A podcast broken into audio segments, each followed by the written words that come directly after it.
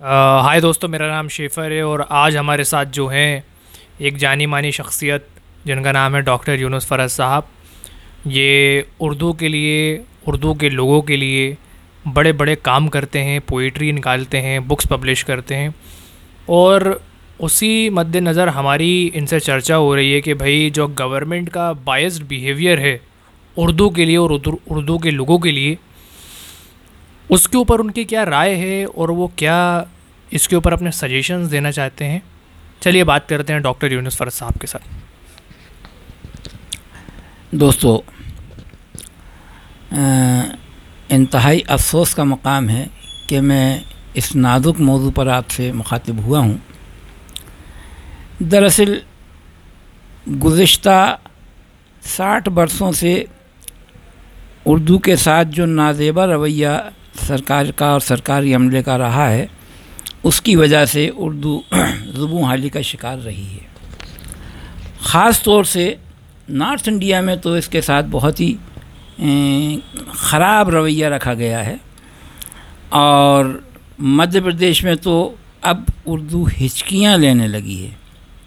मैं इस सिलसिले में थोड़ा सा बाद में गुफ्तु करूँगा। पहले मैं यर्स करना चाहता हूँ कि इस कोरोना काल में तकरीबन ढाई तीन महीने का अरसा हो गया। साहित्यकार फ़नकार अदीब शायर ये सब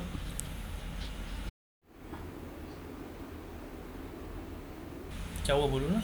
ये सब जो हैं तो ये सब लोग अपनी रोज़ी रोटी का ज़रिया मुशायरे कवि सम्मेलन, सेमिनार, कव्वाली, ड्रामे, जो सरकारी तौर पर भी होते हैं, रेडियो टीवी पर भी होते हैं और पब्लिक के भी होते हैं। इन सब फ़नकारों की आमदनी का ज़रिया यही फ़ंक्शंस हुआ करते हैं, रहे हैं। लेकिन इस पूरे तीन महीने में इन लोगों के पास कोई काम नहीं है और इनकी कोई मुस्तकिल आमदनी का ज़रिया भी नहीं है। बात कहने की ये है कि हमारे सूबे के चीफ मिनिस्टर शिवराज सिंह जी, माननीय शिवराज सिंह जी, जो हमारे बच्चों के मामा, हमारी बीवियों के भाई और हमारे यानी संबंधी होते हैं, यानी हम उनके बहनों ही होते हैं, यूँ समझ लीजिए, ने आज तक जो भी कुछ बात की, वो या तो उन्होंने किसानों के लिए की, या मज़दूरों के लिए की, या ऐसे लोगों के, जथाबंद लोगों के लिए की, आदिवासियों के, हरिजनों के लिए की, जो इनके लाखों करोड़ों की तादाद में वोटर हैं। लेकिन साहित्यकार बेचारा पूरे मध्य प्रदेश में कितना होगा? हज़ार, दो हज़ार, बहुत से बहुत, पाँच हज़ार। इनके बारे में, इनकी पंद्रह साल की चीफ मिनिस्ट्री में एक लफ्ज़ नहीं निकला, ना ही इन्होंने साहित्यकारों के लिए कोई ऐसा कारनामा या कोई ऐसी योजना बनाई कि जिससे साहित्यकारों को कोई फ़ायदा पहुँच सके। आज इस ढाई तीन महीने में साहित्यकार हैंड टू माउथ होकर बैठा हुआ है और यहाँ तक कि उन बूढ़े साहित्यकारों को जो संस्कृति विभाग द्वारा पंद्रह सौ रुपये महीना दिया जाता था। छः महीने से वो भी नहीं मिल पाया है। अब हम ये कैसे कह दें कि ये सरकार साहित्य की या साहित्यकारों की फेवरेट सरकार है? कैसे मान लें? देखिए, शायद हमारे चीफ मिनिस्टर को या हमारे सरकार को या हमारी सरकारी अमले को ये नहीं मालूम कि साहित्य और साहित्यकार समाज की बैकबोन होते हैं। इनका जब कलम उठता है तो फिर समाज में बड़ी बड़ी तब्दीलियाँ आती हैं। याद रखिए कि स्वतंत्रता संग्राम, आज़ादी की लड़ाई साहित्यकारों के बलबूते पर ही लड़ी गई। ये कलमकार अगर नहीं होते तो आज़ादी इतनी जल्द और इतनी आसानी से नहीं मिल जाती। बहुत कम कुर्बानियाँ दी गई हैं। जितनी कुर्बानियाँ दी गई हैं, इससे दस गुना और दी जाती और मज़ीद वक्त लगता।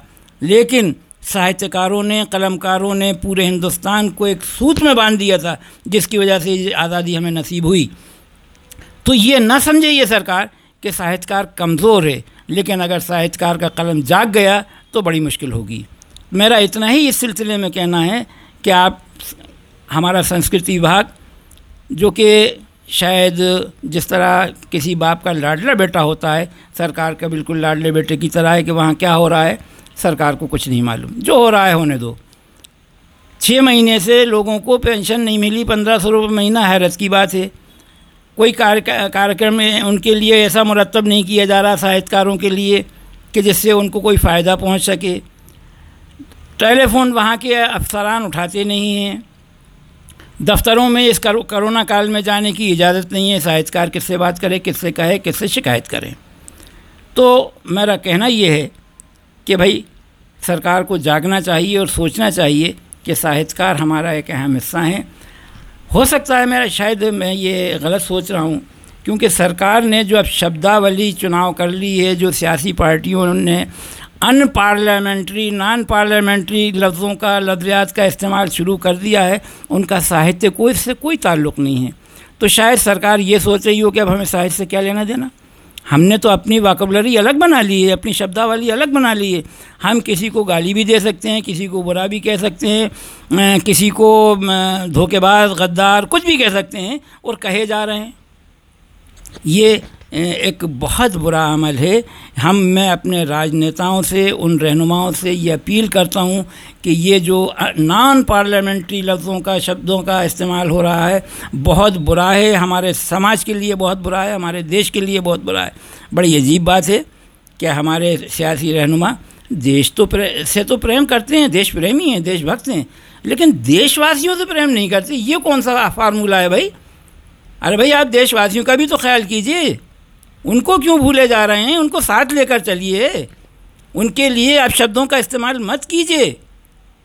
वो भी आपके भाई हैं, वो भी आपके देशवासी हैं। आप भी हैं, वो भी हैं। आप सबसे मिलकर तो देश बनता है, कोई अकेला आदमी देश नहीं कहलाता। अकेला आदमी तो अकेला ही होता है। ये एक समूह है, समाज का समूह है, शहरों का समूह है, गाँव का समूह है, जो मिलकर एक देश बना है। इस देश के हर फ़र्ज़ के लिए आपको सोचना पड़ेगा, काम करना पड़ेगा, वरना ये सरकार कितने जल्दी जा सकती है, तब्दीलियाँ आती हैं, इनकलाबात आते हैं और आते रहेंगे, और बहुत जल्द आ जाएँगे अगर यही हाल रहा तो। अब जहाँ तक उर्दू वालों के साथ बदसलूकी या नाजेबा अमल का ताल्लुक़ है तो इसमें उर्दू वाले भी कसूरवार हैं। देखिए है क्या कि मध्य प्रदेश के उर्दू स्कूलों में ना तो उर्दू टीचर हैं, ना उर्दू पढ़ाई जाती। और जो कुछ हैं भी तो उनसे दूसरे काम लिए जाते हैं, बच्चों को उर्दू नहीं पढ़ाई जाती।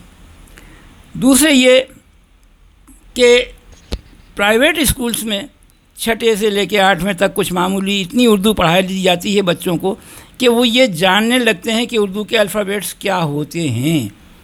या थोड़ी बहुत टूटी फूटी वो पढ़ने लगते हैं, लेकिन उर्दू नहीं समझ सकते वो कि उर्दू है क्या चीज़। क्योंकि अगर उर्दू जो आदमी पढ़ लेगा, जो समझ लेगा, वो सारी ज़बानों को भूल जाएगा। उर्दू बेहद मीठी, बेहद लज्जतदार, बेहद शुस्ता ज़बान है, जिसको बोलने वाला किसी दूसरी ज़बान का कायल हो ही नहीं सकता। क्योंकि उर्दू ज़बान इसी हिंदुस्तान में पली बड़ी है, इसी मीठी मट्टी में पली बड़ी है, उसमें जो मिठास है, वो किसी दूसरी भाषा में अभी तक नहीं हुई है। तो मेरा कहना ये है कि मध्य प्रदेश सरकार ने जो यहाँ दो इदारे बना रखे थे, एक इदारा इकबाल मरकज़ था और एक उर्दू एकेडमी। उर्दू एकेडमी भी खस्ता हाली का शिकार हो गई है। वहाँ गुज्त बारह चौदह साल में एक संस्कृति विभाग के प्रिंसिपल सेक्रेटरी ने एक अपनी पसंदीदा सेक्रेटरी बिठा रखी थी, जिन्होंने खूब अपने जिस तरह चाह किया, जिस तरह चाह खर्च किया, उसका पैसा कहाँ गया, कहाँ खर्च हुआ, उसका कोई हिसाब नहीं है, कोई अकाउंटबिलिटी नहीं है। जब उनकी ज़्यादतियों से परेशान हो गए नई सरकार आई, उसने सेक्रेटरी को हटाया। और तो सेक्रेटरी को, चूँकि एक टीचर हैं, मामूली टीचर हैं लेक्चरर बाद में लेक्चरर हो गई थी प्रमोशन पा के प्रिंसिपल सेक्रेटरी साहब ने अपने पशुपालन विभाग में फिर डिपोटेशन पे बुला लिया। उनको उनके पेरेंटल डिपार्टमेंट में नहीं रहने दिया। पता नहीं उनको उनसे क्या दिलचस्पी है, मुझे नहीं मालूम। खैर बहरल उन्होंने भी उर्दू को बहुत बर्बाद किया है, उर्दू एकेडमी को बहुत बर्बाद किया है। मुशायरे उर्दू का तशहर का ज़रिया तो हो सकते हैं, कव्वाली तशहर का ज़रिया तो हो सकती है, उर्दू की तरक्की का कोई ज़रिया नहीं है। इसलिए उर्दू की तरक्की के लिए काम करना चाहिए, बच्चों को उर्दू पढ़ाना चाहिए। ये पेरेंट्स का भी काम है कि वो अपने बच्चों को उर्दू पढ़ाएँ। ये सरकार का भी काम है कि उर्दू को प्रमोट करे और उर्दू इदारों को इतना माली इमदाद दे कि उर्दू इदारे सही काम कर सकें। शुक्रिया भाई। तो जैसा कि आपने सुना और डॉक्टर साहब की राय मशवरा, जिस तरह से उनने एक बारीक बात कही उर्दू को लेके, उर्दू के लोगों को लेके, और जिस तरह का उनके दिमाग में एक तरीके का आक्रोश है, और एक तकलीफ़ है उनके दिल में कि भाई, कि उर्दू का किस तरह से दुरुपयोग किया जा रहा है, उर्दू को नेगलेक्ट किया जा रहा है। तो मेरी सिर्फ़ यही गुजारिश है आप सभी लोगों से, जितने भी हमारे लिसनर्स हैं, कि भाई इस ऑडियो को समझें, अपने दोस्तों के साथ साझा करें, अपने बड़े बुज़ुर्गों के साथ साझा करें और उनसे पूछें कि क्या वो उर्दू को अभी भी जानते हैं, क्या वो पोइट्स को अभी भी जानते हैं, क्या वो समझते हैं एक पोइट के दिल पे, एक उर्दू ज़बान बोलने वाले के दिल पे क्या बीतती होगी जब उसके साथ उसी की सरकार एक दोहरा व्यापार करे, एक दो मुँह चेहरा लेके घूमे? ये सवाल आप लोगों के लिए भी है और ये सवाल हर उस व्यक्ति के लिए है जो कहीं ना कहीं अभी भी उर्दू से प्यार करता है। आप लोग सुन रहे थे डॉक्टर जुनूस फरहत साहब को मैं आपका दोस्त शेफ़र। आगे और भी ऐसी चर्चाएँ होंगी। सुनते रहिए शेफ़र सेज़ और फॉलो करिए हमें एंकर पर। यह हमारा पहला पॉडकास्ट है। आई होप आप सभी को अच्छा लगा हो। खुदा हाफिज़।